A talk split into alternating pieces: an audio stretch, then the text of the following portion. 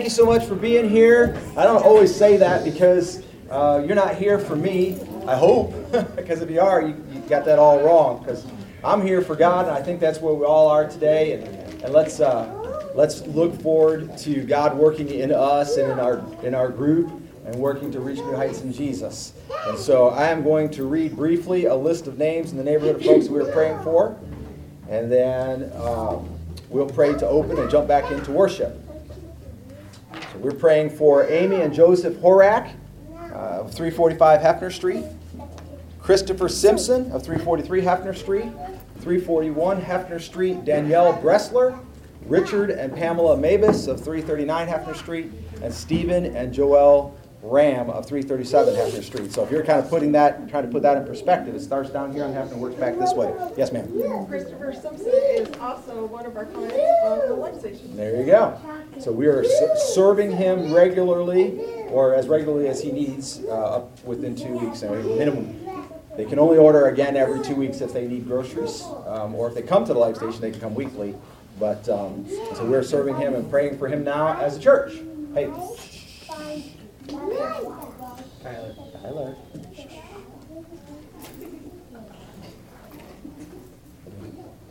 Thank you. Okay, good job. Thank you. All right. So we're going to pray for these in a moment. Do you have another name or a prayer request that you'd like to call off today? Who are you praying for? Back here. Tina's mom, stage four lung cancer. Yep. And we started, uh, well, it's been several weeks now. We started praying for Perry. And Perry's looking for a miraculous or medicinal or just however God wants to work it out, healing of his physical heart. Miss June stayed home today because she had a sore throat this morning. Uh, Caleb? Um, I want to play for one of my friends. Their mom is sick. Okay. Do you know your friend's name or your mom's name or somebody so we can? Um, my friend's name is, his name is Isaac. Okay, so Isaac's mom who's sick. Okay? RJ? My mom's got uh, severe rheumatoid arthritis, Okay. and she goes to the doctor in, I think, two weeks to see how her medication that they put her on is working. And if it's not working good, they're talking they might have to do extensive surgery. Severe rheumatoid arthritis. Was it turmeric that helped you? Turmeric with black pepper combined. Tell her about that. Because Miss Chris was on a medication for rheumatoid arthritis for years that mostly helped, but nothing has been like taking turmeric with black pepper, and it's a heck of a lot cheaper if, if she's paying some kind of a copay or whatever like It's that. worse and her ankles are really bad. Yeah, so, and it, it's a common thing, unfortunately, especially uh, in the world that we're living in and as people get older. Ricky? My boss has his uh, surgery to get the tumor out on Monday. Okay. What's your boss's first name? Joe or Randy.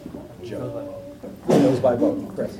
Linda Bowen and her daughter, I can't think of her daughter's first name, but it's Bowen too. Okay. Um, Linda has, um, Angelina. Angelina, there it is, thank you. Linda has a, um, basically, you know how you get cold sores on your lips? She Mhm. has it in her eye, Oh, my. and um, she's taking all kinds of medication. If it doesn't clear up soon, they're gonna have to um, do surgery on her cornea. And then Angelina has a, um, just had a biopsy this week for a nodule on her thyroid. They're trying to figure out if it's cancer. No. That's Linda and Angelina, that's the Bowens? Yeah. Both of them? Okay. so An- B-O-W-N. Angelina, We delivered to both of them. okay. All right. Hmm. Did I get them all? I think I got them all. Over here? Just pray for our, our marriage. The Tate family, marriage, and, and just God's working in the home. Okay. Anybody else? Okay, well, let's pray together. Uh, we've already called off these names, and I'll, I'll begin my prayer just so we don't forget, or so I don't forget, since I'm kind of leading us, but we're all praying together. Remember, when somebody stands up in front of you and lead, leads in prayer, they are not praying for you. They're not praying in your place. This is us unified. If I pray something that you would not pray, then you don't pray that. You pray whatever God would have you to pray. But this is us in unity praying together. Yes, ma'am. I have a praise real quick. Okay, yeah, let's hear it. Mr. Caleb stood up in his classroom and defended the Bible, and I just want to praise the Lord for that. Amen. That is awesome. And also very needed. Good word. Good job, Caleb. Yeah. All right. So here we go. Father in heaven, we know that you are an awesome and powerful God, and able to do more than all we could think or ask. Uh, we want to sometimes, I think, keep you on a leash because we don't want to ask for things that we think are too big. We don't want to ask for things that we think are selfish. We don't want to ask for things that we think won't come true because then when we think they don't come true, then we think that'll be a, a stumbling block or a weakness for us. But we call out these requests today, Lord, because we know that you are fully able and that you love your people, that you're gracious toward us. We've already seen so many miraculous inventions, interventions over the years that it would be foolish of us not to look to you to miraculously intervene on behalf of your people. We know you favor us and desire to hear every prayer from us and to fulfill what we agree in unity uh, to ask you. Father, we do ask this for the neighborhood, um, that you would help us to tell everyone in our neighborhood about your light. Scripture says there was a man sent from God whose name was John. He came as a witness to testify concerning that light so that through him all might be, believe. And Lord, we would be foolish to say that we are born again and not be willing to share your light. And so we're praying that we would be unleashed, that we would be on fire, that we would be hopeful, and I, I want to say dogmatic, that we would push hard, diligent, work hard, give up things if necessary to reveal that light that is in us, that is Jesus Christ our Lord. Father, we pray for these names that have been called off today. We have to praise you for people like Caleb who are willing to stand up and speak out for you. People are willing to set aside their own personal agenda and do what it is that you would have them to do. We pray that that's exactly what went on there. Pray that someone's heart was touched and that through that event you were glorified, continue to be glorified today. Father, we pray for these who were called off, for Joe, for Tina's mom, for Isaac's mom, um, for Linda and Angelina, uh, for RJ's mom, for Perry Graves, Lord, for his heart specifically, but all things that are going on inside of him, for the, the Tate marriage, a household, that be a godly place.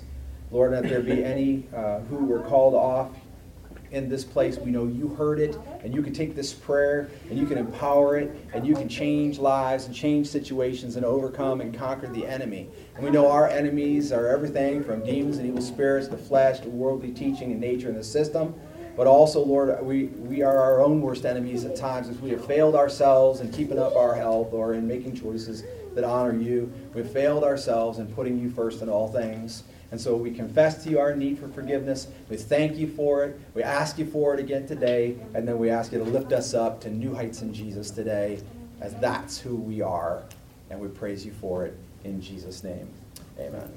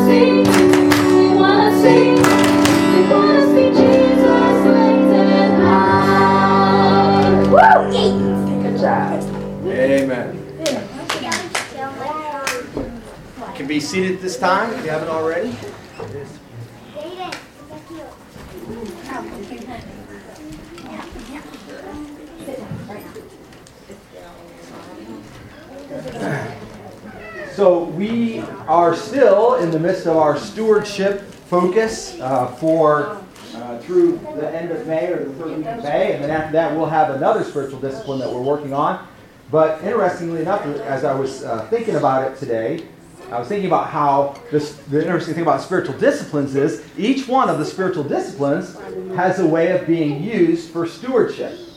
So, for example, if you own a Bible and you leave it sit on your on the shelf and you never read that Bible or you never study it like via online or study on your phone or things like that, you never intake the Bible, then that is bad stewardship of the Word of God. Thank you. For right? Comes from answer questions. to pause that. Thank you.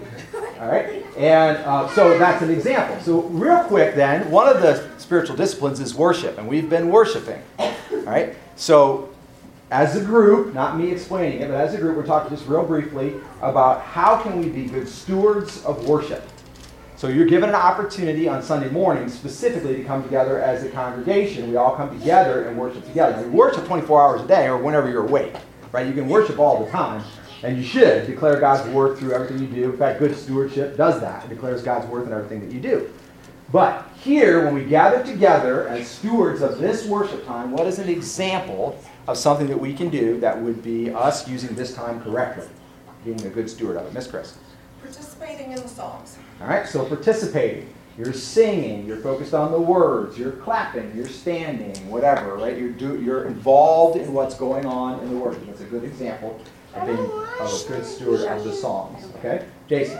Um, something right in the inspirational moment. Yes, so participating in an inspirational moment, that is an act of worship. That's why we do that. Because we realize God is at work all week long. And if you've been worshiping God all week and you've been a good steward of His Word, so you're reading His Word like that, there really probably ought to pretty much always be something that you can share, right? You don't have to. You share if the Lord leads you to and like that. But participating and certainly listening and digesting what other people say. So when somebody says, I feel like God's saying this, or God did this, or I saw this, you digest that, you take it into yourself, and decide what you're supposed to do about it.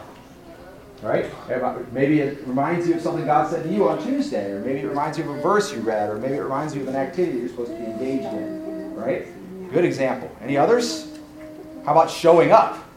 Actually coming, right? 'Cause I, you know, I know that some folks can, some folks can't, and, and situations do arise and like that. But whenever possible, this is our one everybody gathered worship time. It's on the first day of the week because that's not only the day they discovered and resurrected, but because it's the first day of the week, which makes the rest of the week in proper perspective.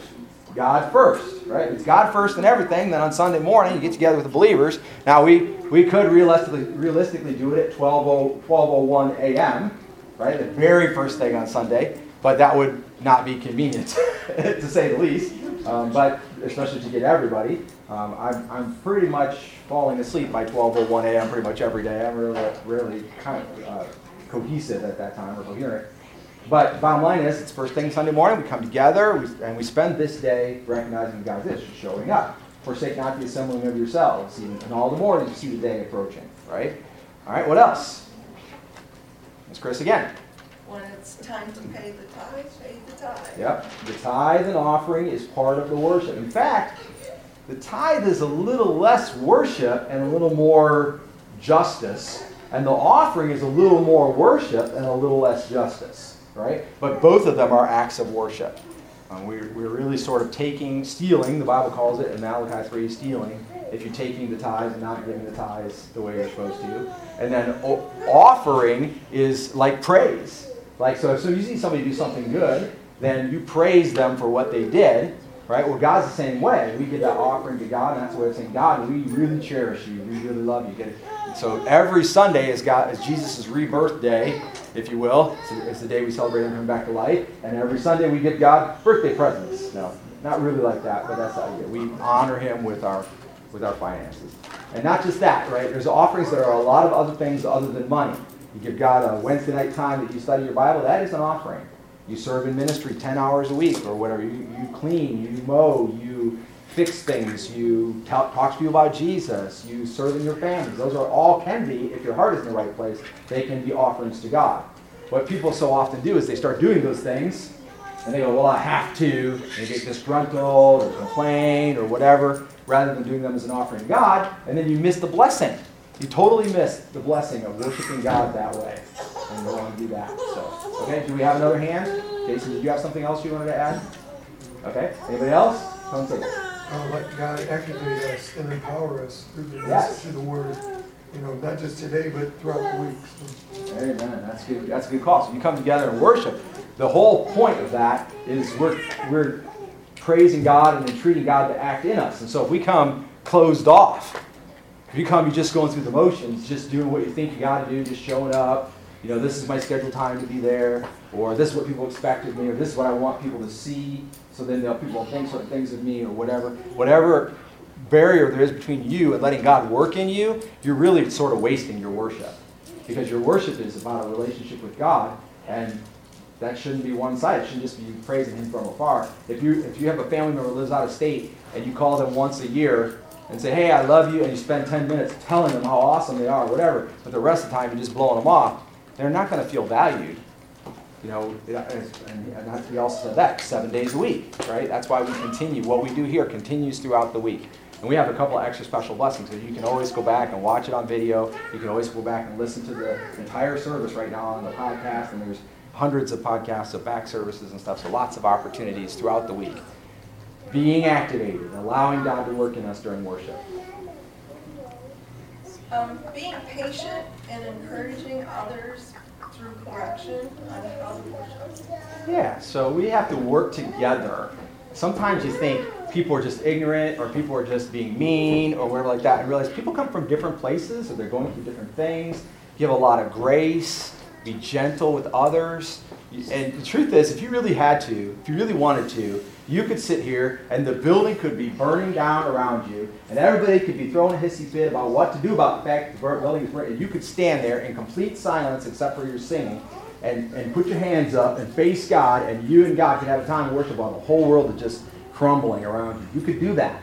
If you can't do that, that isn't because of somebody else, and it isn't a failing on God's part, because God is totally in. He's 100% in anytime anybody wants to worship Him. So be aware that, like, blaming failures or getting upset with somebody else, that's not good stewardship of worship. It is not about that. Because I do it all the time, and I, and I, I have a lot of things going on, so I'm making sure it's coming up on the Facebook and getting the podcast recording, stuff like that. But I'll go into worship and I'll totally forget that y'all are here. happens almost every Sunday. And so that's why, like, if I sing, you hear me make a mistake, or I don't sound good, or whatever, I don't really care. because I'm worshiping God, and it's just this me and God doing our thing. That's a good word. Okay, there are other examples. I want to show you one thing real quick. This is left over from our worship spiritual discipline. So we'll see if you remember this, okay? So you're praising God, and the Bible says you praise. It doesn't say you have to do every time, right? Because that would be mechanical. The Bible encourages, encourages us to praise with hands upraised. So people are not just being goofy, they're not pretending to feel the Holy Spirit or trying to be super holy when they put their hands up. There are biblical commands to praise with hands upraised. Okay? And so if and I'm going to give you two examples and then we'll stop. We'll, we'll let anybody who brought an inspirational moment speak. Okay? So the first one, if I'm praising with hands upraised and my hands are like this, what am I saying to God? This is not the international symbol for surrender. Even though people do use it for that, but that's not what this is. What does this say to God if my hands are like this? Giving it to God. Oh, praising Kind towards of. God. Say that again. Praising towards God. praising towards God. Right? So this is me recognizing, honoring God, telling God He is great above all things. And so in a sense, it's like surrender, but basically it's a total recognition of, of God's glory. If I'm praising with hands like this, what does this mean? I'm open to God. Oh, open, would you say? Somebody else say something as well? Okay, so open to God, right? It's basically entreating God for help or pour into me.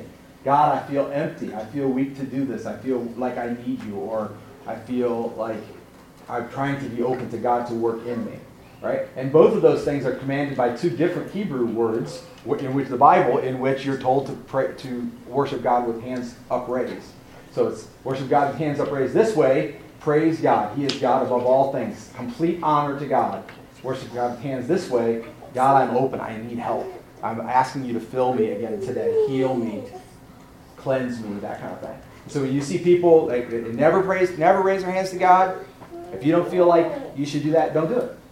You don't have to do it. You know, or if you feel so phys- be careful of this, but if you feel so bodily or psychologically inhibited that you feel like, well, I could never do that because people will look at me or whatever like that, then you might want to ask yourself, how can that be when actually your worship is just between you and God? So if this is this is me talking to God, then why should anyone care about that? What I'm doing with my hands?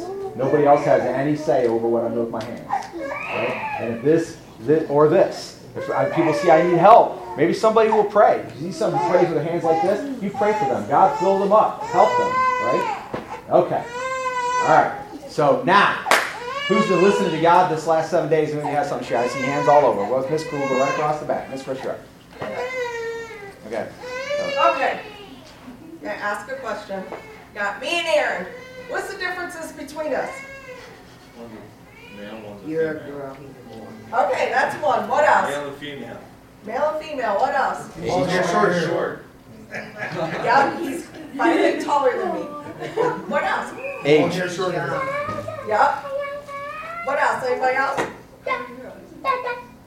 Mine are. What about our hair color? Is it different? Yeah. Yep. I'm a little bigger than he is, right?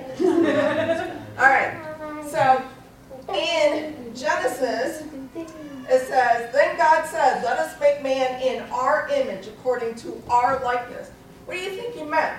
Do you think he meant our bodily images? Nope. No.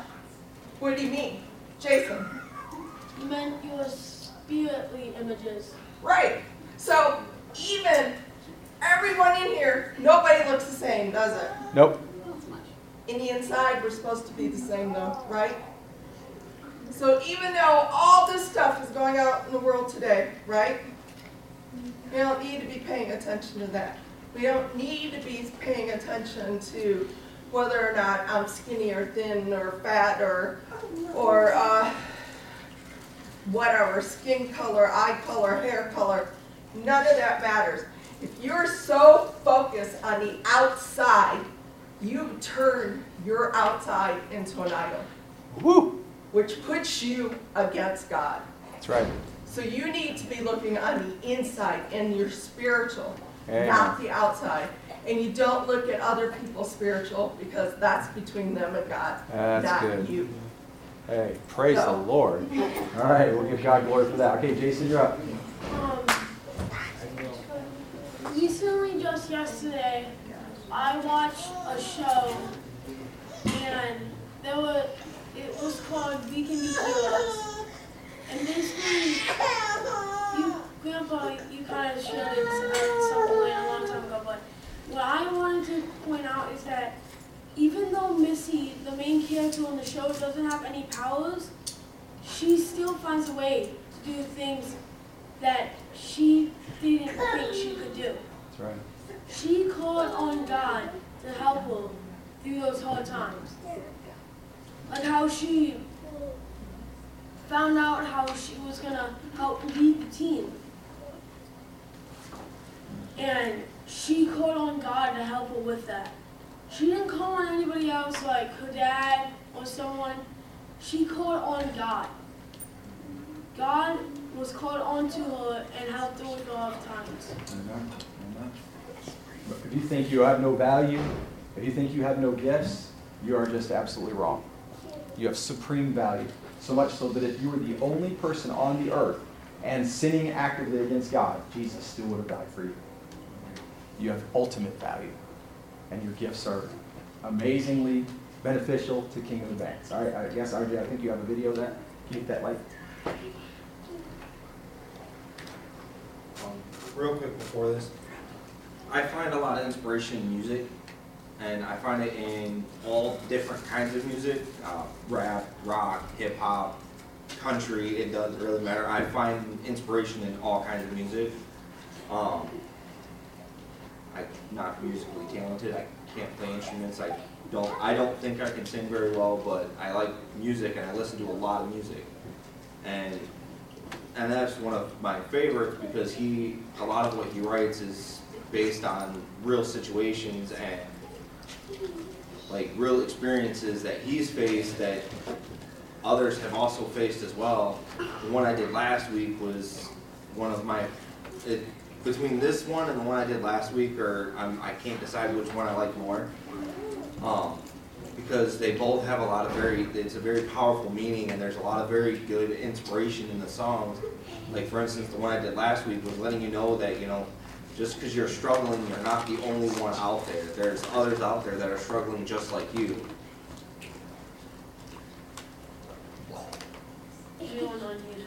Oh, yeah, I should probably.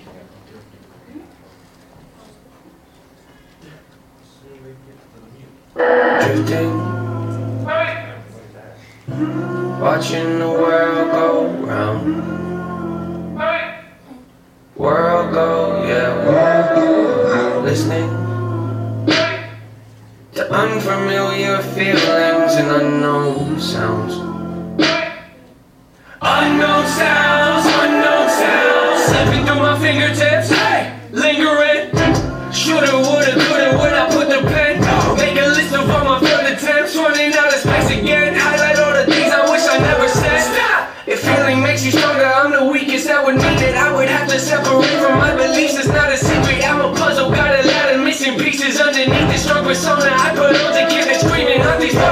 They look different, don't they? Well, at least that's how they seem to me. Cause we just drifting, drifting, drifting till we see something that we define as peaceful. Grab the needle, shoot reminders in my face that people leave you while I'm drifting. Watching the world go round. World go, yeah. Listening to unfamiliar feelings and unknown sounds. Sounds, unknown sounds. Lots of gossip, I've been watching you. How you're talking to yourself is rude. Drifting, I'm in the same boat as you. Sinking, dreaming, screaming for some truth. And my, my escalators broke, I take the stairs, I guess. Climbing till I'm out of breath, questioning my every step. My train of thought is leading me to different tracks. Positive that where I'm at is where I should stay, and that's why.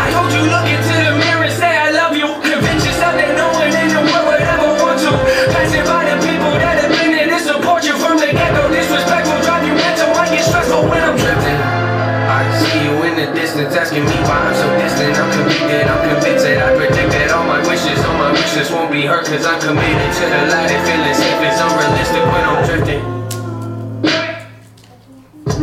Watching the world go round. World go, yeah, world. Listening to unfamiliar feelings and unknown sounds.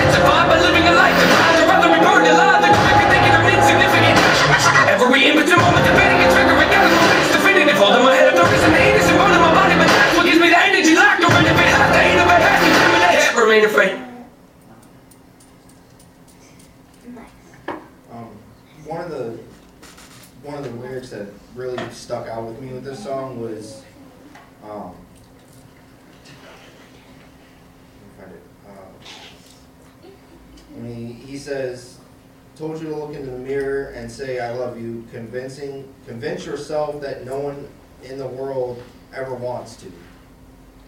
So, the biggest thing about this whole song is how you see yourself so when you put yourself down and you tell yourself that you're not good enough, that's how you're gonna perceive yourself.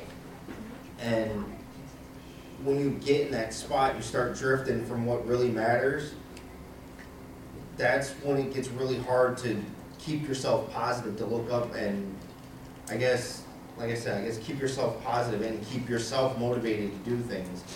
So everyone gets to that point in their life where they, they drift away from their belief, they start questioning everything. And when you get to that point, you have to find a way to get back to where you were. And then the ending of the song is my favorite part because he cries out, show me I'm worth it. So you have to, you, it's like you have to get to your lowest point to be able to realize how to get back up again. Even though with God on our side, no matter how bad your day is, you have the strength to get back up. You have the Holy Spirit inside you to tell you that you can go forward, you can move on. It's just, there's so much negativity in the world that it's hard to do that, and it's hard to see ourselves as a better person because the world don't see us that way. And the last three words. Can't remain afraid. All right, we're going to pray at this time, and then we're going to uh, jump back into worship and honor God. Um, Brother Tony Brister, our deacon, would you pray for us as we transition to tithes and offerings and a little more worship?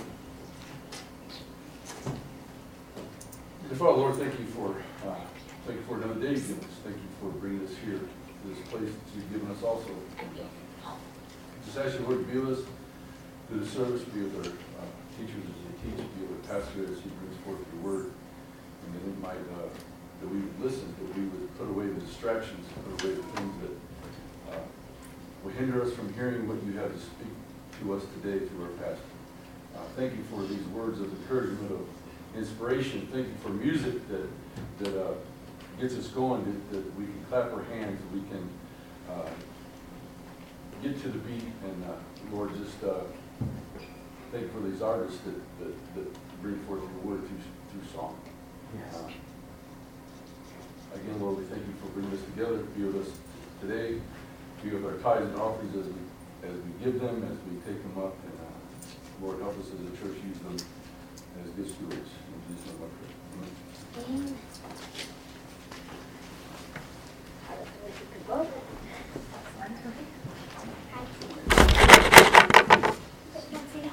Thank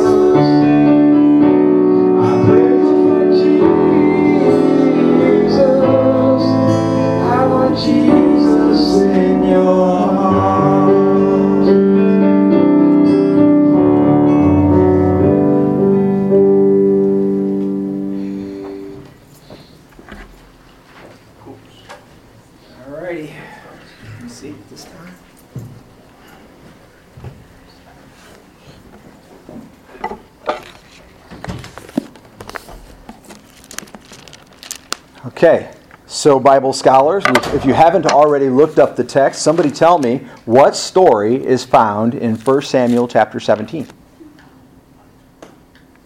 Does somebody know? It's a classic. Say it again. Nope, Gideon's and Judges. So 1 Samuel is the, the Samuel books come before the King's books.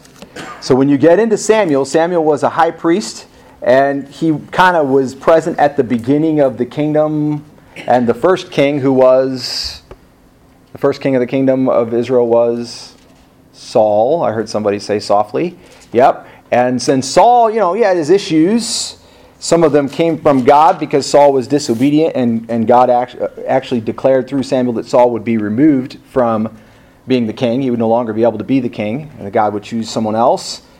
And then there was this incident of a young man who was faced with an incredible challenge. Anybody getting the hang of it now? For Samuel 17? David and Goliath. That's right. So the story of David and Goliath is in 1 Samuel 17. And it is largely from the beginning to the end of the chapter. And beautifully done. It is, there's not a lot of confusion in it. There are a lot, not a lot of uh, phrases that you might understand, not understand, or words that you would understand, or anything like that. Uh, there are some people groups and some historic events, and we don't need them necessarily for today to understand what I think God is trying to show us. Um, so we got two things to take care of first. So first of all, if you people you've heard of David, right, and you've heard of Goliath, so you probably kind of know the story just a little bit. Most everybody, I would assume. Is there someone in the room who would want to give us an oversight, just a real quick one sentence lesson that we learn from David and Goliath, from the story of David and Goliath? That's what we learned from VeggieTales about David and Goliath. Little, Yes, a little, little thing, little people can do big things too. Yes, okay. So that's VeggieTales on David and Goliath. All right, how about not VeggieTales on David and Goliath? Yes. Everything is possible with God. Nothing, the things that seem impossible to us are, are nothing to God. Pretty good. That's that's pretty good. Yeah, that's pretty good. Yep, I like it. Anybody want to add anything to that? All right. So we'll take that one, stick it in our tool belt for a minute. Uh, when you think things are not possible with God, that's a mistake. Everything is possible with God. All right. So I want to share with you. You may or may not realize this, but uh, I like to write. I have for years. In fact, since I was, I wrote my first uh, full-length novel when I was in fifth grade. Uh, which is still tucked away in a box somewhere, gathering no dust because it's in the box, but it's got a layer of dust on it, I'm sure. Um, but then since then, I've done a bit of writing. One of the lessons that I learned in writing fiction is that if at any point in time in the story you cannot figure out why someone would do something, you can always introduce a new character. And so you can bring a new character in as long as you make them colorful and believable and fit in the context, whatever, and have that person suggest it, have them ask a question, have them, have them tie into the story somewhere like that. So you can always introduce a new character in the story. And I want you to bear that in mind then as we look at this text. In fact, I would, I would even say maybe put this question in your head who is the new character in the story? Okay? All right, so grab your Bibles if you would. We usually hoot, holler, amen, give a loud hiccup, something, as 1 Samuel chapter 17 is our text for the day. All right, thank you very much. I'm a little excited because I I don't know in all the time that I have um, have been preaching that I have ever preached the story of Sam uh, of David and Goliath. So here goes. Uh, chapter 17, verse 1. Now the Philistines, that was the people that lived near the Israelites, and basically they had coastal towns. They had arrived at some point, they were not originally in the land, they had arrived at some point later and set up these coastal towns, and they became a real thorn to the Israelites. Now the Philistines gathered their armies for battle, and they were gathered at Socoh, which belongs to Judah, and they camped between Socoh and Azekah in Ephes-dammim. Now, this, the, you don't have to know all those words, even be able to pronounce them, it's fine. But what you do need to know is they're about 15 miles from Bethlehem. Now, that might mean something to you. Bethlehem means kind of like house of bread. Uh, You may recognize Bethlehem as the Bethlehem is the place where Jesus will eventually be born. David was born in Bethlehem, so this is David's. They're 15 miles from David's hometown. That's really all you have to know there. Uh, verse 2 And Saul, the men of Israel, were gathered, and they camped in the valley of Elah, and drew up in battle array to encounter the Philistines. So all the army of Saul, who's the king of Israel, and all the men are gathered there, ready for battle. And the Philistines stood on the mountain on one side, while Israel stood on the mountain on the other side, with the valley between them. They're, strategically, those are positions of importance because if you just charge over there and attack the Philistines while they're on the mountains, you're charging, attacking uphill, and pe- basically casualties are usually 50% higher when you're attacking uphill, especially when combat's going to be melee. If you fire from range, maybe not as much, but if you're going to fight them with swords or spears, you're charging uphill at them, they're going to decimate you, and vice versa. So both armies are in a good position to defend. Neither army is in a good position uh, to attack the other army. Okay? So the Philistines stood on the mountain on one side, while Israel stood on the mountain on the other side with the valley between them. Then a champion came out from the army of the Philistines named Goliath. Now, before this, we have never really heard of Goliath. So you could say he is the new character, maybe. So the champion comes out for the Philistines named Goliath from Gath. Goliath was from Gath. He, his height was six cubits and a span. Okay, so a cubit is the distance from your, and it's a general term, it's from the distance from your elbow to the tip of your finger. And it's roughly 18 inches.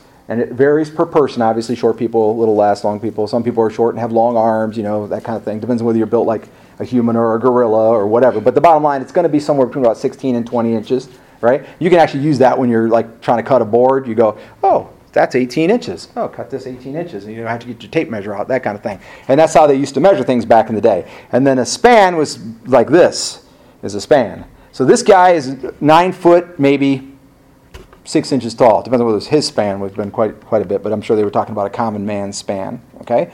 Then a champion came out from the armies of the Philistines named Goliath from Gath, whose height was six cubits and a span, and he had a bronze helmet on his head. Notice he has a helmet. And he was clothed with scale armor, which weighed 5,000 shekels of bronze, meaning his armor weighed about 125 pounds. His armor weighed about 125 pounds. I, I'm guessing David probably weighed about 125 pounds, maybe less but his armor weighed as much as a, as a teenage boy. He also had bronze greaves on his legs and a bronze javelin slung between his shoulders. He's got a javelin on his back, he's got protection on his legs. The shaft of his spear was like a weaver's beam. That means it was a big, thunky piece of wood. And the head of his spear weighed 600 shekels of iron. That means it was heavy. his shield carried, carrier also walked before him. Notice he had a shield carrier. Okay? And if you're in battle and you're the only guy over nine feet, guess where all the arrows land? So they give him a shield bearer to protect him. So he doesn't have to do that work himself, but together with his own shield, he could certainly protect himself very well. He had a shield carrier who also walked before him. And he stood and shouted to the ranks of Israel and said to them, Why do you come out to draw up in battle array? I am not the Philistine. I'm sorry, am I not the Philistine and you, and you servants of Saul? Choose a man for yourselves and let him come down to me. If he is able to fight with me and kill me, then we will become your servants. But I prevail against him and kill him, then you shall become our servants and serve us. So basically, it's going to be a champion battle. Both armies would suffer heavy losses if they attacked because of the positioning, but unless both armies come down to the middle and fight, which then it would be kind of even ground, why would you do that? That kind of thing. Um, but anyway, if, if somebody defeats Goliath, then supposedly the army of the Philistines will surrender and they'll become slaves, and vice versa. Again, the Philistines said, I defy the ranks of Israel this day. Give me a man that we, might, we may fight together. When Saul and all Israel heard these words of the Philistine, they were dismayed and greatly afraid. So they knew if they sent one person out, who in Israel is going to stand up against a guy like that? I mean, he's a big guy. And you still, even if you could find somebody who was maybe his equal, battle is always tricky. It's always a question. Do you really want to be slaves to an enemy army for the rest of your life? So there's a lot at risk. So even if you could theoretically fight and beat the guy, what if you don't? Right? Verse 12. Now David was the son of the Ephrathite of ben- Bethlehem in Judah, whose name was Jesse. So that was Jesse's dad, or that was David's dad, Jesse. And he had eight sons, and Jesse was old in the days of Saul, advanced in years among men. And the three older sons of Jesse had gone after Saul to battle. And the names of his three sons who went to the battle were Eliab, the firstborn, and the second him, Abinadab, and the third, Shammah. And David was the youngest. Now the three oldest followed Saul. But David went back and forth from Saul to tend his father's flocks at Bethlehem. Now you say, well, why was David going back and forth from Saul? It's a mistake to think that David is coming to Saul for the first time because the his- there's history between these two. Saul has already heard that he's going to be deposed as king of Israel, and God has sent, and this is a tough thing to say, but it's in, it's in Scripture, so it is what it is. God has sent an evil spirit to plague Saul. And Saul finds comfort in just one way from this evil spirit. Does anybody know what it was? David playing music. David playing music. So, so David comes, plays music for Saul. Saul goes, Oh, I feel better. So now he has David come on a regular basis and play music to calm his this evil spirit that's affecting him. All right? So he, David is not coming from home and occasionally going to see Saul. He's staying with Saul and going home to take care of the sheep. Now, he's taking care of sheep. It's not like he's there for a few minutes, right? It's days. But the point is, he's serving with Saul and he's going home on a semi-regular basis. So now, wait, doesn't that mean David is not a new character to Saul, right? In fact, when David first went there, Jesse sent a letter and there and some uh, provisions and stuff like that. And so his family should not be unknown to Saul. You follow? All right, so we're going to go on a little further. So uh, 14 said, And David was the youngest. Now the three oldest followed Saul, but David went back and forth from Saul to tend his father's flock at Bethlehem, 15 miles away. And the Philistines came forward morning and evening for 40 days and took his stand. So for 40 days, Goliath comes out and challenges God and challenges God's people. And so, but after 40 days, you're starting to think, you know, there might even be a point in time in which they really no longer have to honor the challenge. They can try to sneak up on them or something and ignore the challenge completely. But for 40 days in a row, every day he comes out and challenges them. Find somebody. Find somebody anywhere in your nation. Any Israelite who will come and fight me. Anybody will do. We'll wait. Send a train. Send a carriage. Bring somebody from far away, 100 miles away, whatever. Anybody you can find anywhere in your nation. Pay them anything you want. And if they can beat me, we'll surrender. And if they can't, then you'll surrender. And so this is a huge challenge issued 40 days in a row. Then 17 says, Then Jesse said to David his son, Take now for your brothers an ephah of this roasted grain and these 10 loaves and run to the camp to your brothers. So he didn't send him to Saul, he sent him to the camp. So we have this misunderstanding that, again, David didn't know what was going on. A lot of writers will say that and say they didn't, David wanted to go there to hear for the first time what was going on at the battle because they've been there for over a month and nothing's happened yet. And so David was curious, or David wanted to see the fight, or whatever. But David was going back and forth from Saul. So David, these things had not escaped David's notice. He had some understanding, right? But he hadn't been on the front lines, so we don't know if he's actually heard Goliath's challenge or not. Probably not. But he had been in Saul's tents. All right?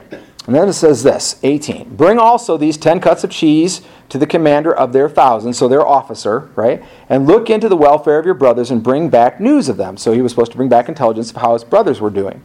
For Saul and they and all the men of Israel are in the valley of Elah fighting with the Philistines. Verse 20. So in other words, he the, notice that Jesse was thinking his sons were already engaged in battle. He was thinking they should already be fighting by now, right? Verse 20. So David arose early in the morning, left the flock with the keeper, took the supplies, and went as Jesse had commanded him. And he came to the circle of the camp while the army was going out in battle array, shouting the war cry. So they're going out. We're going to fight today, maybe. It's been 40 days, but maybe we'll fight today. But they're going out shouting the war cry. And Israel and the Philistines drew up in battle array, army against army. And David left his baggage in the care of the baggage keeper and ran to the battle line. So he runs out to the actual front now. So now he's going to see it firsthand and entered in order to greet his brothers. And he was talking with them. Behold, the champion, the Philistine from Gath, named Goliath, was coming up from the army of the Philistines, and he spoke these same words, and David heard them. So he makes the same challenge. Any man will come out, anybody will come out and fight me. Right? When all the men of Israel saw the men, the man, they fled from him and were greatly afraid. So they fall back. They're running back. And the men of Israel said, Have you seen this man who is coming up? Surely he is coming up to defy Israel. And it will be that the king will enrich the man who kills him with great riches, and will give him his daughter, and make his father's house free in Israel. So they, they know what's at stake, that they can be blessed and be wealthy and be provided for and everything like that if they will kill this guy Goliath, but they're terrified to do so. Verse 26. David spoke to the men who were standing by him, saying, What will be done for the man who kills the Philistine and takes away the reproach from Israel. Now, it sounds like he's asking the question that was just answered, right? But, but what you have to realize, what he's actually doing is he's encouraging them to take to heart what's actually being said. So when he says, well, what have we done? Think about it. Think about what you will get. Think about what your family will get. So he's trying to encourage them by thinking about what's being offered for them to actually step up and do something. For who is this uncircumcised Philistine that he should taunt the armies of the living God. And the people answered him in accord with this word, saying, Thus it will be done for the man who kills him. In other words, we know what'll be done. Somebody's going to do. Somebody's going to kill him, and whoever kills him, so they're going to get a lot of goods. But it ain't going to be me. Verse 28. Now Eliab, his oldest brother, heard when he spoke to the men, and Eliab's anger burned against David, and he said, Why have you come down? And with whom have you left those few sheep in the wilderness? In other words, you're derelict in your duty. I know your insolence and the wickedness of your heart. He accuses David of being a bad man and having a bad heart and is disrespectful of authority and of the way things work. For you have come down in order to see the battle. In other words, he's playing hooky from doing his job and he's stirring up trouble. All he's doing is trying to cause trouble. You're not doing what's right here. You're not here trying, trying to do something good. You're just doing what's bad. That's what he accuses David of. Verse 29. But David said, What have I done now? Which that question shows you that they've had run ins before. This is the oldest son of Jesse, and the oldest son of Jesse has thought ill of David in the past. And he says, well, What have I done now? Was it not just a question? Then he turned away from him to another and said the same thing. And the people answered the same thing as before. So everyone's saying, Not me, somebody else do it. Not me. Somebody's going to be blessed, but not me. Somebody else do it. Then 31. When the words which David spoke were heard, they told them to Saul, and he sent to him. So Saul sends for David. David said to Saul, Let no man's heart fail on account of him. Your servant will go and fight with this Philistine. So, first thing he says is, I'll go, I will go, and I will fight with this Philistine. Then Saul said to David, You're not able to go against this Philistine to fight with him, for you are but a youth, while he has been a warrior from his youth. But David said to Saul, Your servant was tendering his, his father's sheep when a lion or a bear came and took a lamb from the flocks. I went out after him and attacked him, and rescued it from his mouth. And when he rose up against me, I seized him by his beard and struck him and killed him. So he's talking about courageous past acts and God favor him. He says, Your servant has killed both the lion and the bear, and this uncircumcised Philistine will be like one of them, since he has taunted the armies of the living God. So David's just basically saying, I- am going to do this. God has already seen me through a lion and a bear and all that. Now I'm going to do this. And David said, The Lord who delivered me from the paw of the lion, from the paw of the bear, he will deliver me from the hand of this Philistine. Saul said to David, Go and may the Lord be with you. See, Saul sees two things in David that authorize David to do this thing. One of them is faith. He believes in God, he believes God's going to do something. And the other one, we already know, is courage. He's willing. Where everybody else is terrified, he's willing to go.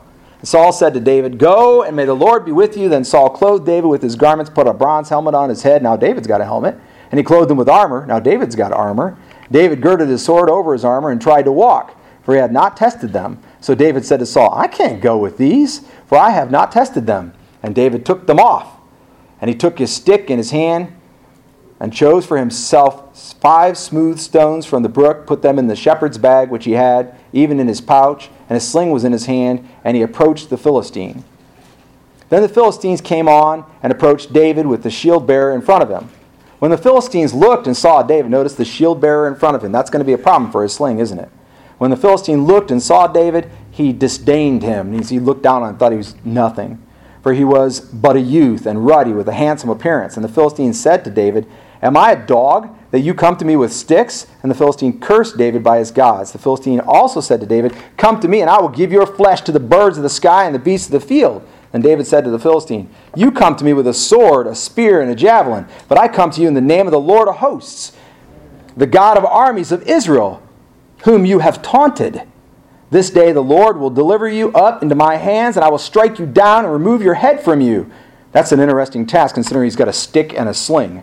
And I will give the dead bodies of the army of the Philistines this day, the birds of the sky, and to the wild beasts of the earth, that all the earth may know that there is a God in Israel, and that all this assembly may know that the Lord does not deliver by sword or by spear, for the battle is the Lord's, and he will give you into our hands. Then it happened when the Philistine rose and came and drew near to meet David that David ran quickly toward the battle line to meet the Philistine. So he's not just going, he's going quickly. And David put his hand into his bag and took from it a stone and, a, and slung it and struck the Philistine on his forehead, and the stone sank into his forehead so that he fell on his face to the ground. Thus David prevailed over the Philistine with a sling and a stone. And he struck the Philistine and killed him, but there was no sword in David's hand.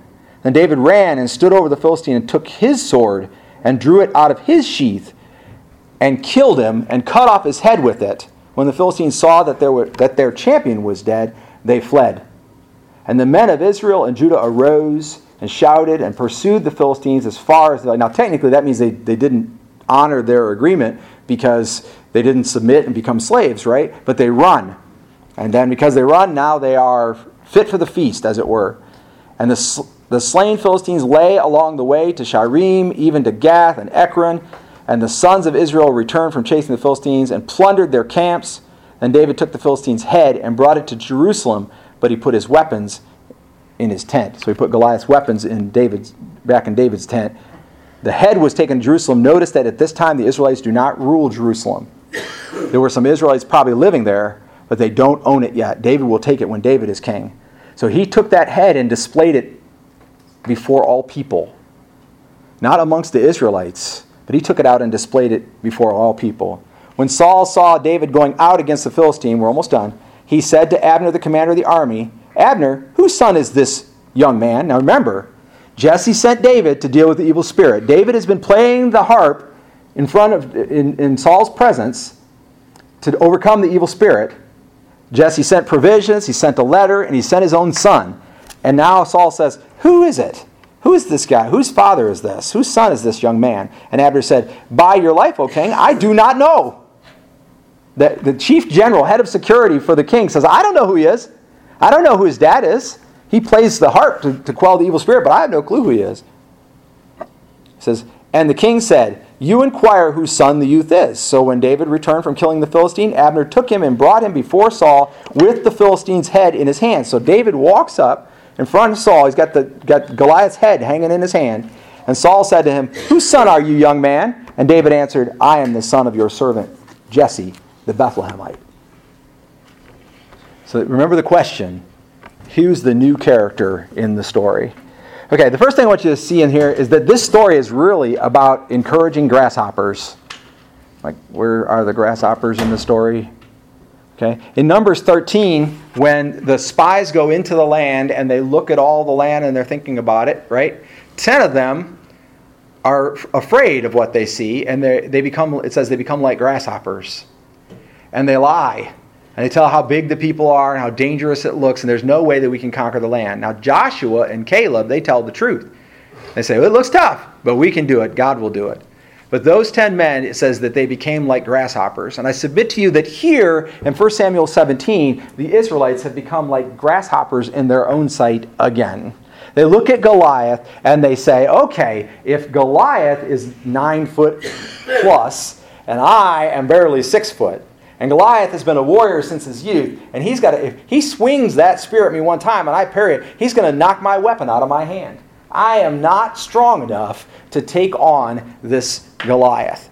And so they have become grasshoppers in their own eyes. David comes as an encourager and he says, But what will the king do? Come on, think about it. What is at stake here? And also, this Philistine, he's been dishonoring God and speaking out against, you know, God is going to do. Look at how many times in the past God has stood up for his people. So many times. God even destroyed armies so that we could take the land. Now, you're saying God is not going to do anything here. So, so I submit to you they have become grasshoppers in their own eyes, and David has come to encourage them. Now, is David successful in encouraging them? Yes, much to the detriment of Goliath, right? He encourages them by slaying Goliath himself. That's through God, of course. God takes care of it. But the bottom line is he, he slings the stone that kills Goliath. That encourages them. And they chase the Philistine army across the land, leaving littered Philistine bodies everywhere they go. This story is really about encouraging grasshoppers. Now, I have a problem with that. And my problem is this that on occasion, I am as a grasshopper in my own eyes.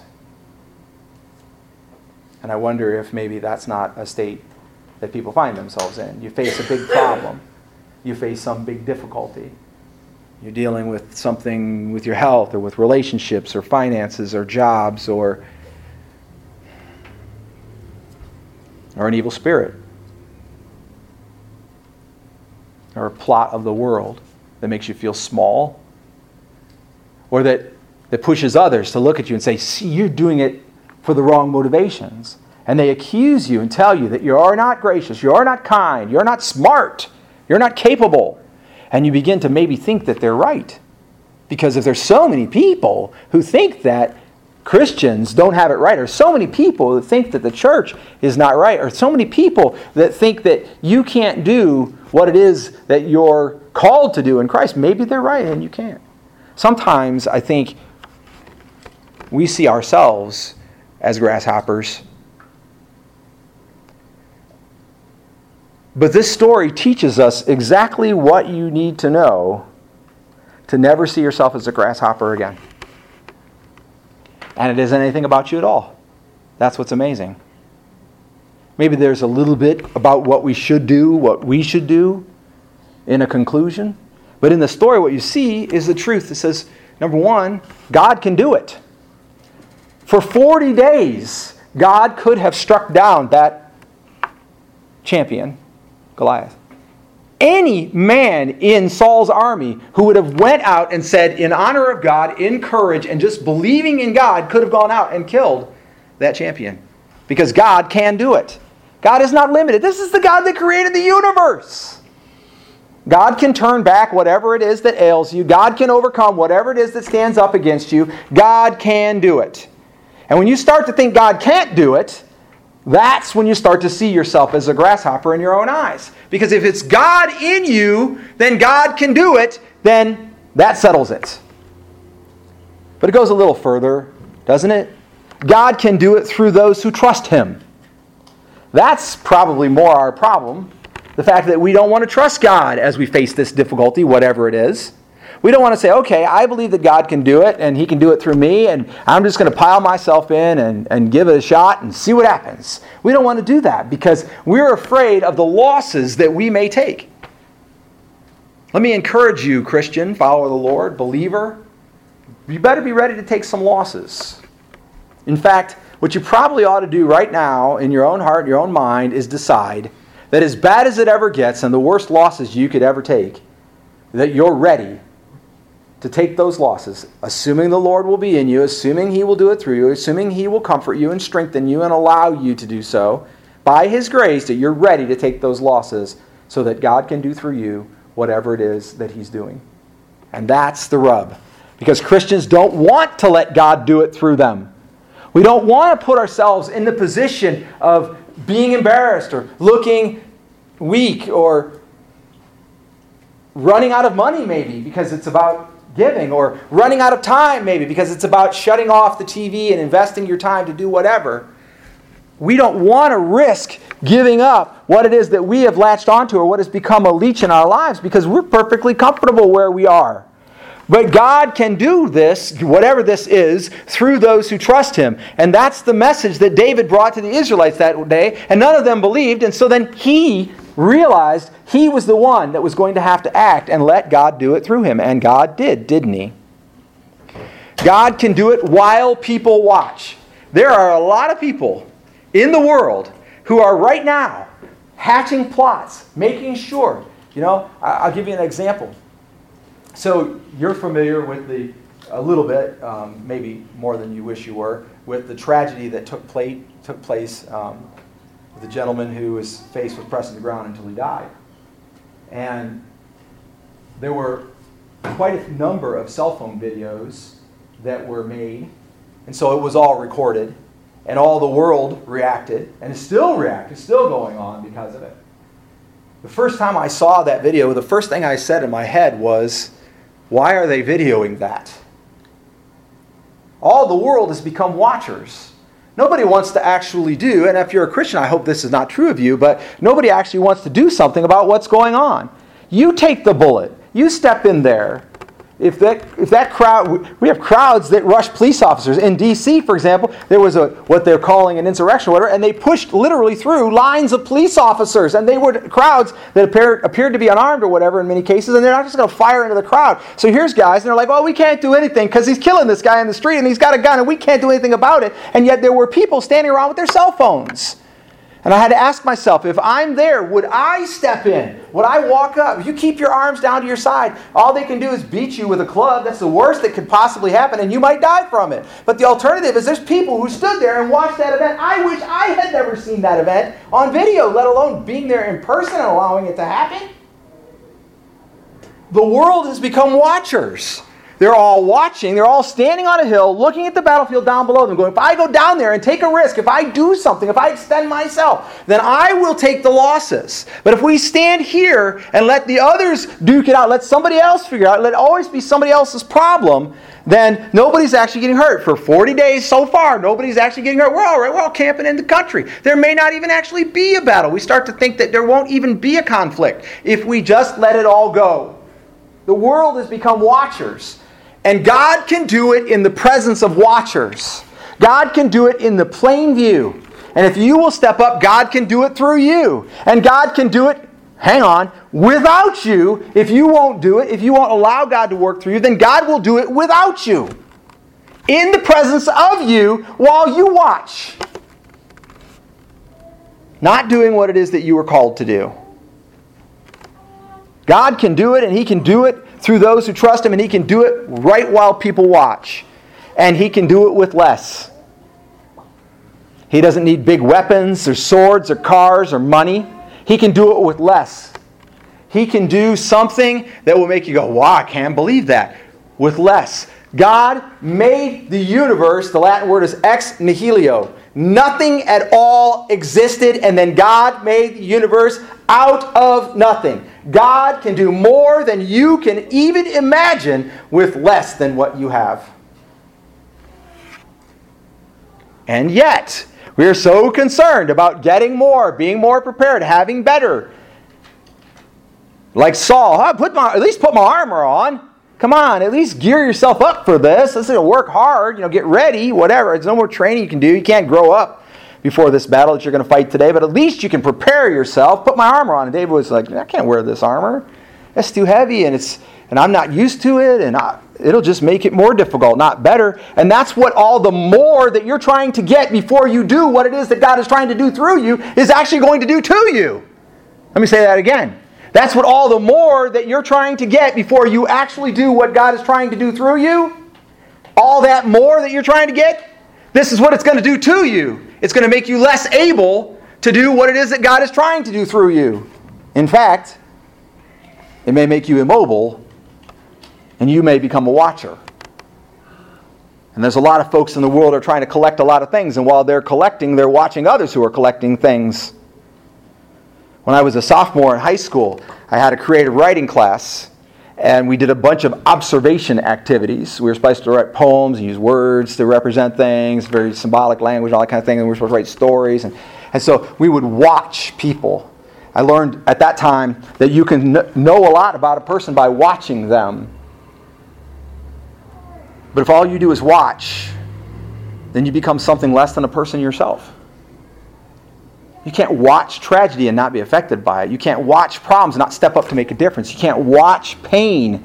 If you can watch pain, for those of you who watch uh, action movies and stuff like that, you see a lot of people get shot in the head, get their limbs broken off, get hacked and chopped, stuff like that. If you can watch all that stuff and it doesn't affect you emotionally, you've got a problem. You better figure out what that problem is. They're just faking it. Yeah, it's not real. They're just faking it. Yeah, it's not real. They're just faking it. But it looks real enough. It ought to elicit some emotion in you. God can do it even after he has been shamed. God isn't done yet. This world is walking away from the Lord, but God can still do it. God is still saving souls, transforming lives completely, making people born again. People are actually still getting on fire for God, stepping up and doing it. Now, the percentages may be smaller than we would like them to be, but the bottom line is God is still recreating humanity into his own image after the fall. Doesn't matter what they say, doesn't matter what social media says or TV or whatever, doesn't matter. God can still do it after he's been shamed. This one you won't like, but it's true.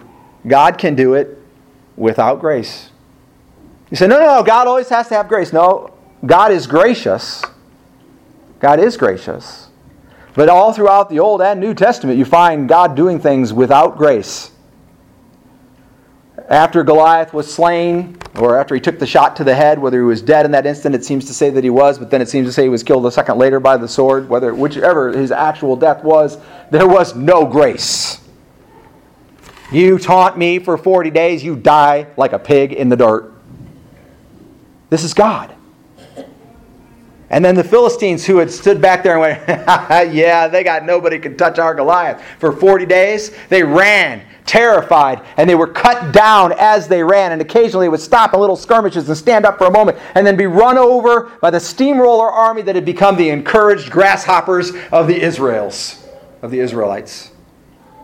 And they cut them down and they left them laying in the mud for dozens of miles. God can do it without grace. The fact is, God does not have to be gracious towards you. God does not have to give you another chance. He will because He loves you, but He doesn't have to.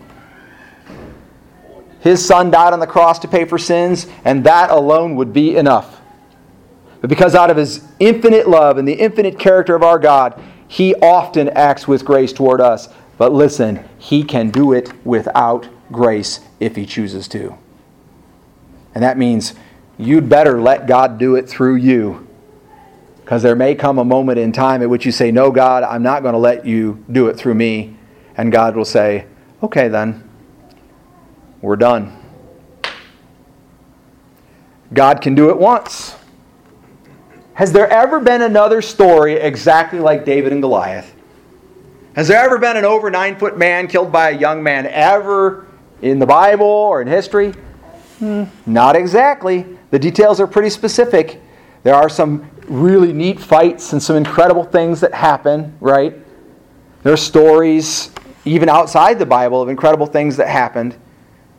But some things are pretty unique, and God can do it just one time. God can save your soul just one time. And you only need it one time. And you begin to be born again. And you begin to be transformed and living for the Lord and you just need it one time. But also notice that God can do it again and again. God destroyed the armies that inhabited the land. The Philistines came and settled. God destroyed the armies of the Philistines. God can do it again and again. So, the truth of this story is not about David. It's not about Goliath. It's not about the army of the Philistines or the army of the Israelites, and it's not about Saul, is it? The truth of this story is really about God. Who is the new character in the story of the David and Goliath that is introduced to the players? Saul believes in God. He's just sinned against God willingly. The Israelites believe in God. They've just become like grasshoppers in their own eyes, and they don't trust that God can do it through them anymore. Maybe ever. The army of the Philistines, they've heard of the God of Israel.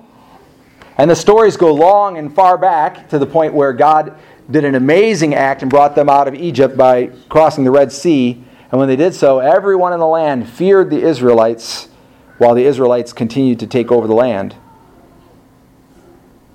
Who's the new character in the story of David and Goliath? We come to our conclusion. What are we supposed to do about this story? I submit to you that we are to be foolish for faith. Now, not truly foolish, right? Not to lack wisdom, not to lack biblical wisdom, but to be foolish in the eyes of the world. The Israelite army watched a young man with really just about nothing. Now, a sling is something. Let's, let's be really realistic. The sling was the closest thing that they had to a 45 Colt in David's day. When that bullet would come off that sling, or that stone, smooth stone would come off that sling, it came off fast. And if it hit accurately, it would literally break bones. When it hit Goliath's skull, it sank into his skull.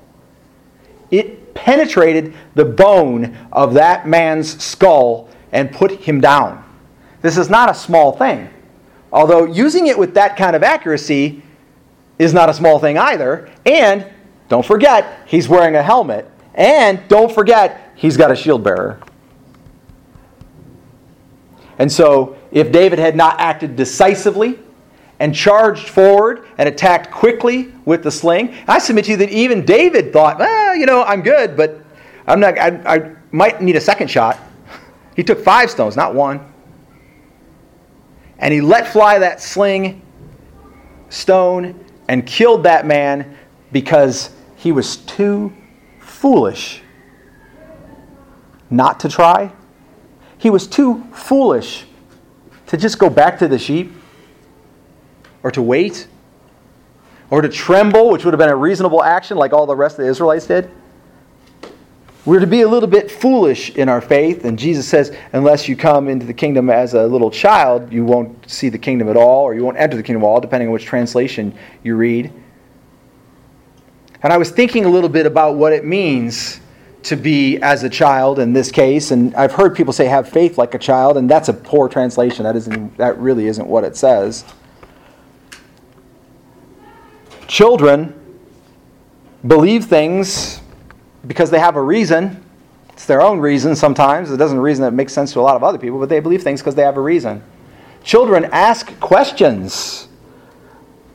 Mommy, daddy, why does it work this way?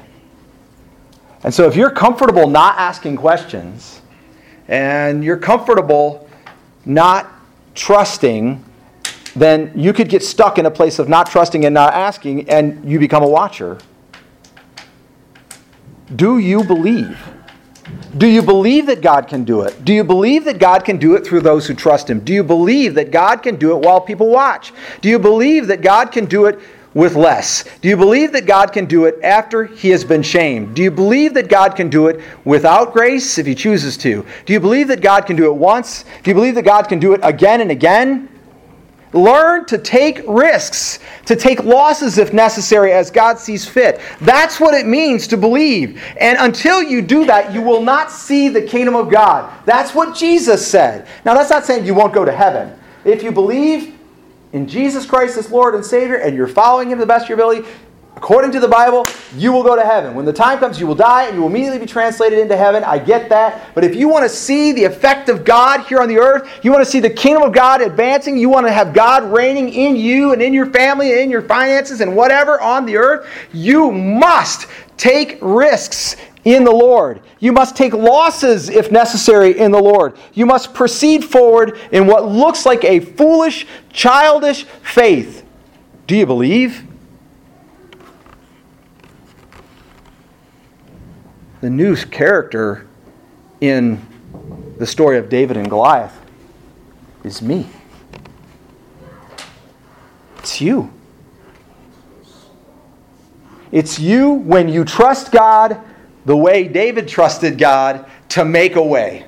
It's you when you trust God who sent his own son to die on the cross and you say, okay, well, if he died for me, then I essentially died. And if I died, I have a new life to live now. And if I have a new life to live now, how am I going to live it? And the answer is, I'm going to live it for God. I'm going to live it like this. I believe God can do it. I believe God can do it through me. I believe that God can do it while people watch. I believe that God can do it with less. He can do it after he has been shamed. He can do it without grace if he chooses to. He can do it once, and he can do it again and again and again again and again. I believe that God can do it right now. If there's somebody in this room who has not fully submitted their life to Jesus Christ as Lord, that means He tells you what to do, and as Savior, that means He paid the price for your sins. Then if you would do that right now in your heart, God will do it again today through you, and you will be new, and you will be the new character in the story of David and Goliath. And when the next Goliath comes that makes you feel like a grasshopper in your own eyes, you will realize it is not about if you are strong. It is not about if you are tall. It is not about if you are wise. It is not about if you are trained.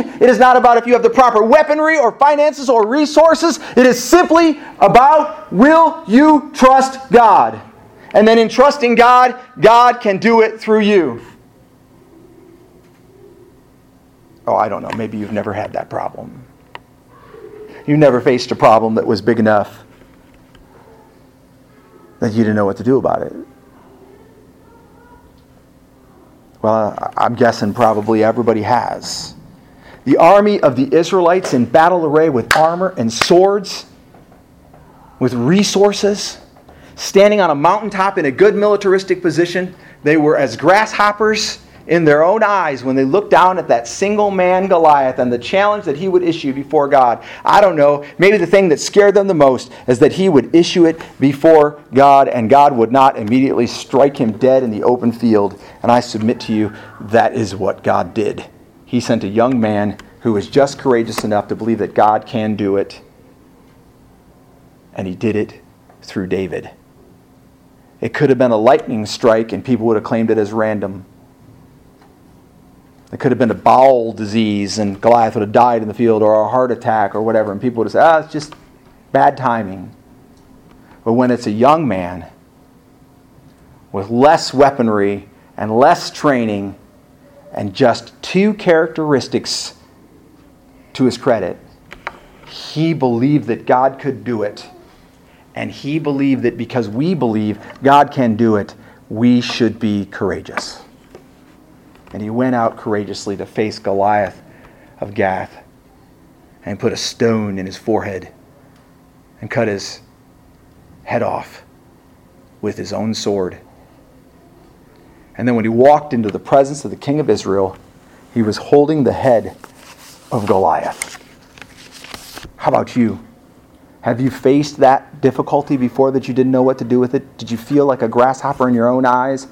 Did you respond in faith and courage? If not, repent today because God is still able to do it. Have you faced something like that and you did succeed and you're like, ah, God did it. I'm amazed. I was blown away by how awesome God was and He took care of it and I'm so glad. Then you should be a person today living in faith and courage because if He can do it once with a bear or a lion, He can do it with a nine foot tall warrior.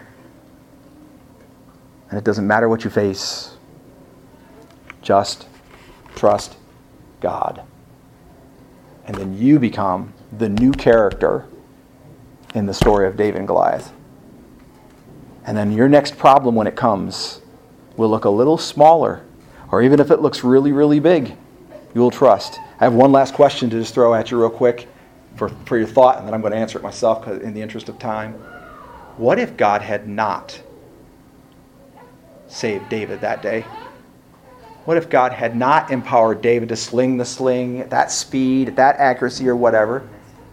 What if God had not done that?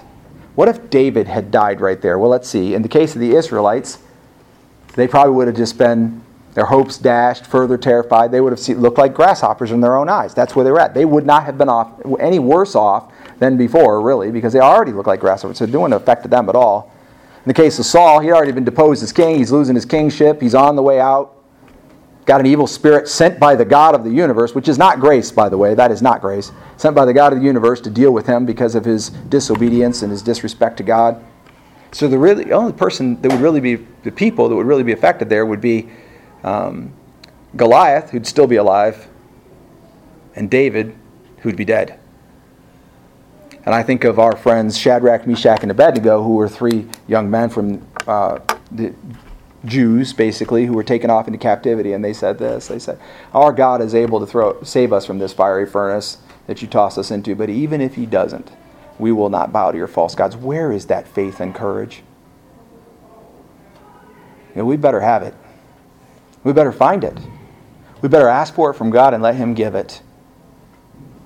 Because what we look like to the world when we don't do that is just everybody else, just watchers think that they are grasshoppers. I know grasshopper.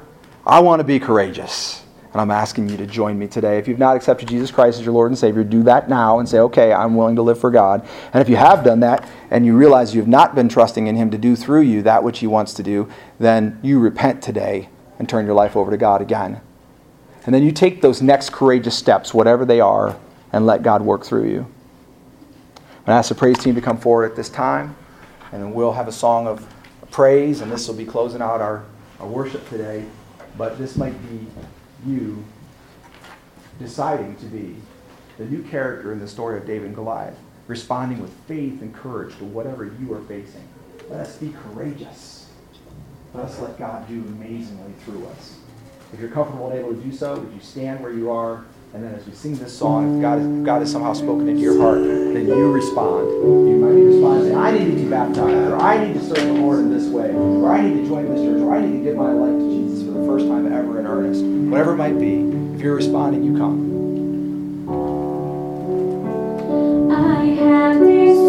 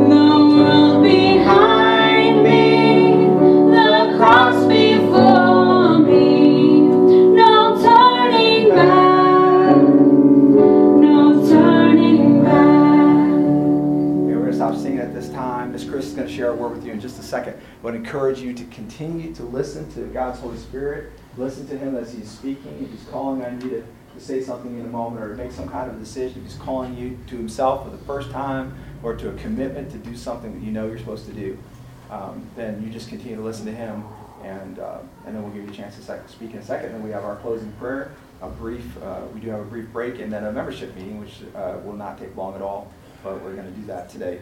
Okay, so that's what we've got left on our agenda. Ms. Chris, would you stand before us and share with us what's in your heart? Can't stand anymore, so. Okay, so she's gonna just I'll listen to what she's got to say. So, the lyrics to the song that Amaya and Alicia sang earlier. The lights go out all around me, one last candle to keep out the night. And then the darkness surrounds me. I know I'm alive, but I feel like I've died. Um, some of you know, some of you may not know. Um, I suffer from bipolar. I get very beyond depressed at times. Um, that I feel like I've died. I've actually tried to actually be dead, not just die. And then the next line is, and all that's left is accept that it's over. My dreams ran like sand through the fist that I made. I try to keep warm, but I just grow cold, colder. I feel like I'm slipping away. And, that, and that's how you feel when you're that depressed. You just feel like everything is just slipping away. And you can't hold on to anything. After all this has passed, I still remain. After I've cried my last, there'll be beauty from pain. After I have tried, and it's been five, six times, I'll admit it, that I've tried to take my own life. Um, and then I'm still here. It's like, what do I gotta do? You know? What? Why am I still here? Now, some of you know, some of you don't know. When Scott Hamp committed suicide, I was so angry because he was successful and I wasn't. And um, then it says, though it won't be today, someday I'll hope again, and there will be beauty from pain. You will bring beauty from my pain. My whole world is the pain inside me. The best I can do is just get through the day. When life before is only a memory, I wonder why God lets me walk through this place. I'll let you know, I wonder it every day. Why does He let me live with this pain? Why do I, you know, why do I have to go through this? And uh, let me tell you, this last year, being so isolated, I have to say I'm very proud of myself because I fought it so hard this last year. Um, but because of the past, um, some of you know, some of you don't know, I was in the hospital not so long ago. I was on the psych ward.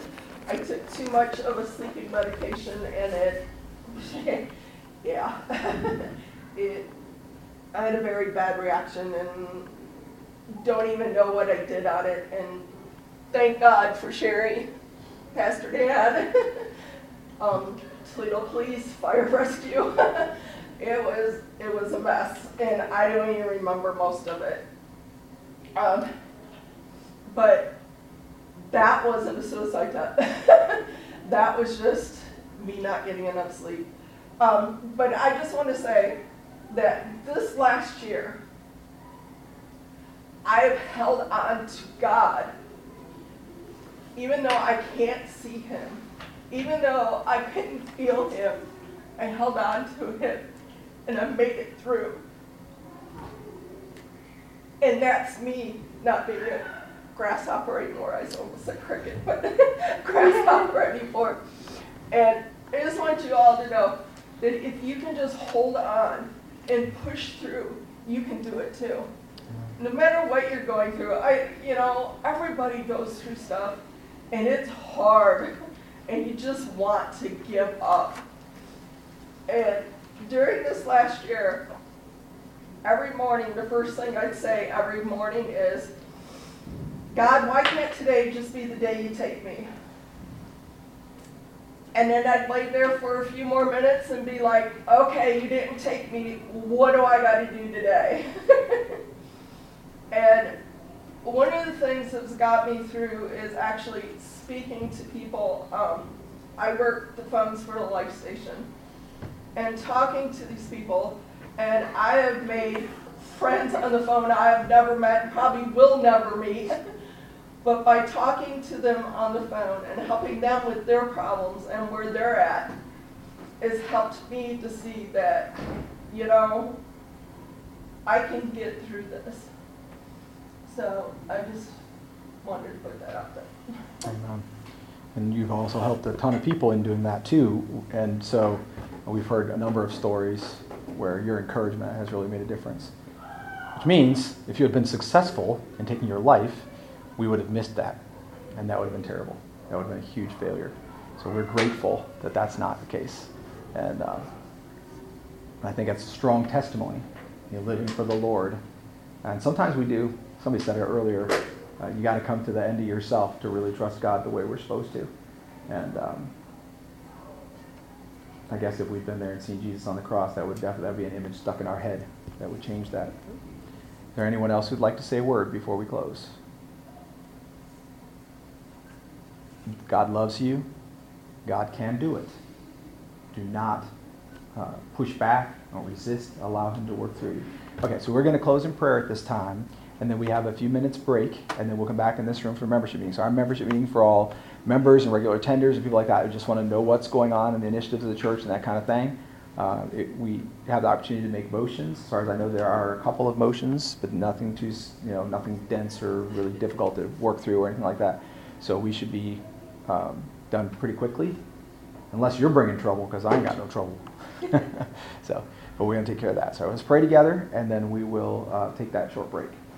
As I pray, I'm going to mention in my, my wife in my prayer, she's dealing with a problem we think is with her neck, and, and that's why she's got her arm on pillows, because she has pain in her arm since, uh, uh, really since Monday. And so uh, I'll be mentioning that. I, I didn't want you to hear me pray for her and not know what it was about, okay? So let's pray together. Father in heaven, we know that you, um, you were there that day. You were fully present when David charged out quickly against that giant Philistine from Gath. And you're with us even now. You're calling us out, empowering us, strengthening us, equipping us. We can look at our equipment and think, well, we have less than what is needed to accomplish the job. But we are reminded in no small way by this text that just breath, that would be enough. Just submission to you and allowing you to do what you want to do, that would be enough. Just letting you work through us. God, we are grateful. And we are grateful that when we get it in our mind to do something stupid, something hurtful, something that doesn't advance your kingdom, you resist us. And it's, it's hard for us to be grateful that you resist us because we don't want to be resisted. We want to be free. We want to be able to do whatever we want to do, even when what we want to do isn't what's good. But we're grateful to know that you resist our course of action when our course of action is bad for us. That's what it means when it says we were once objects of wrath, because it used to be every day we got out of bed and our course of action was bad for us, and you resisted us every day. And that would have put us in hell. But because of Jesus and the great sacrifice there, our screw ups now, our mistakes now, our errors, they are forgiven, assuming that we allow it. And I ask you, Lord, to bless Miss Chris and others like her who have found strength to help others, strength to overcome their barriers and to care about the lostness and the aching and the hunger and the health concerns, and the list just goes on of other people. And we feel like we can't even fix our own problems. What, do we, what business do we have working on others? But the truth is that when we're busy working on other problems, our problems at least seem much smaller and sometimes just go away.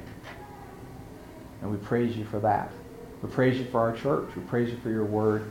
We praise you for being at work in us. We do ask healing uh, for my wife, for Sherry, um, for our sister. Um, don't know exactly what the problem is, but x rays show degenerative disc disease and bone spurs, and, and that may be it. And so, through physical therapy and whatever, Lord, uh, we just pray that you will intervene. Uh, if you would intervene even now in a miraculous way and make half of that not necessary, uh, we just give you all the praise. And if you want her to go through physical therapy and, and like that, we give you all the praise just the same. We praise you for the babies in our midst. We praise you for the difficulties that we're facing. We praise you for the strength to persevere.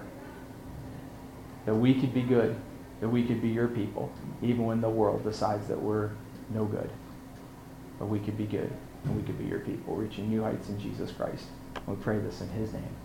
Amen. About three to five minutes or so, and then we'll regather, reconvene, or convene actually in this room. Just a few minutes.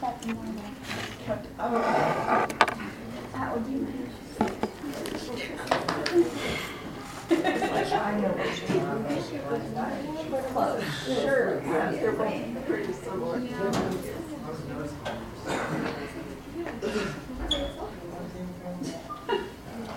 I think I had the camera kind of facing in a weird position. Could you even see me when I was preaching? Yeah. Okay.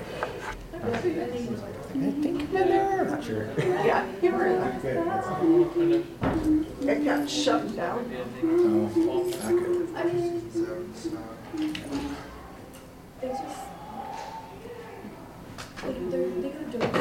Um, Tommy wants me to drive him home. He needs like his car, Okay. unless Josh wants to do it. Okay, yeah, if you want to do it. Good night. Um, Becca's not feeling good at all. She, I got she got that second dose of that vaccine. It's kicking her butt. And Tommy had really bad headaches. That's why he's going back. He couldn't drive back his car. And I'm like, I'm not going to, no. I might go home and take a little nap. and Huh? then- Might go home and take a little nap and then eat, Well, I'm going home and eat first. eat or eat and take a nap or whatever and then go. Huh? Or eat and take a nap or whatever and then go to work. Assuming I don't get any calls. That would be lovely to get figure out how to Figure out a work. And they also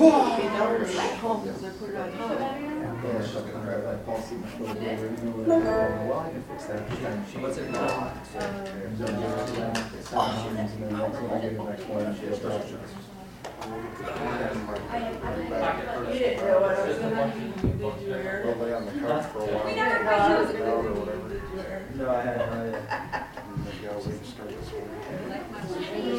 Daddy, can we put on our phones? No, never. Jason And is. it was making my elbow hurt, like, is. Here's I my was call. pushing myself Here's my and I call. twist around and turn around That's my do call. Talk to the people around But there. Jason is. So, Daddy, Jason is. You stop! Out it? I heard you the first five times you said it. haven't seen you forever. Unlike you, I actually listen. That's highly debatable. We're gonna leave that alone. that was nice. Hey, there he is. Hey, look, there's my daddy. Mommy, I got some. Mom, can you be ready? Progress on my games. Maybe not make any progress on my games. But I spent a day and a half on, uh, oh no, I take it back, I did a little bit on Thursday. But He came that Sunday to I spent a day and a half on a grant. The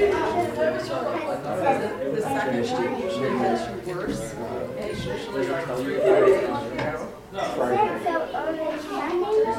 The words to the song in here, they really, really like the song. To the tune of the Mulberry we change it to every morning, not Sunday morning. Because we don't only worship on Sunday mornings.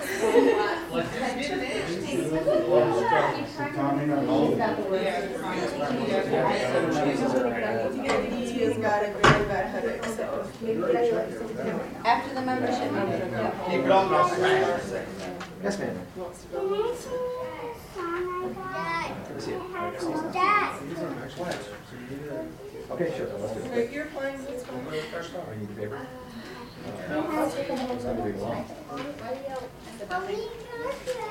Can you play with that? Well, I would assume so until your daddy's ready to leave. I This is how we pray to God, pray to God, pray to God. This is how we pray to God, so holy. This is how we sing to God, sing to God, sing to God. This is how we sing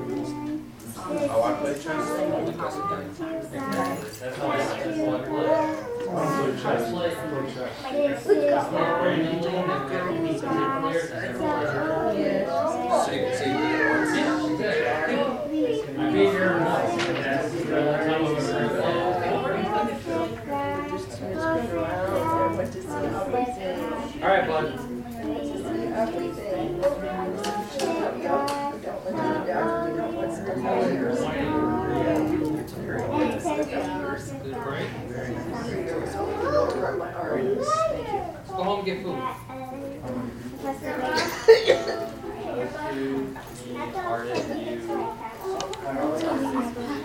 Yes.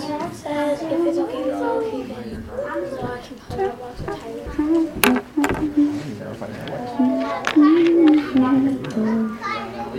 She's the one that doesn't get past.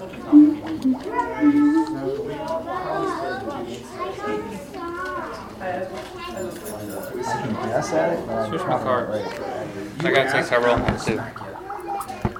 You already have both the car seats, right? Uh, yeah. So, just Okay. switch my card. Okay. Um, Which is nuts, but I don't, it's not right. Everything got flies. Now looking it up somewhere. The other one works without the password. no, it's not there anymore. Well, somebody needs to fix that then. Maybe I can fix it this afternoon.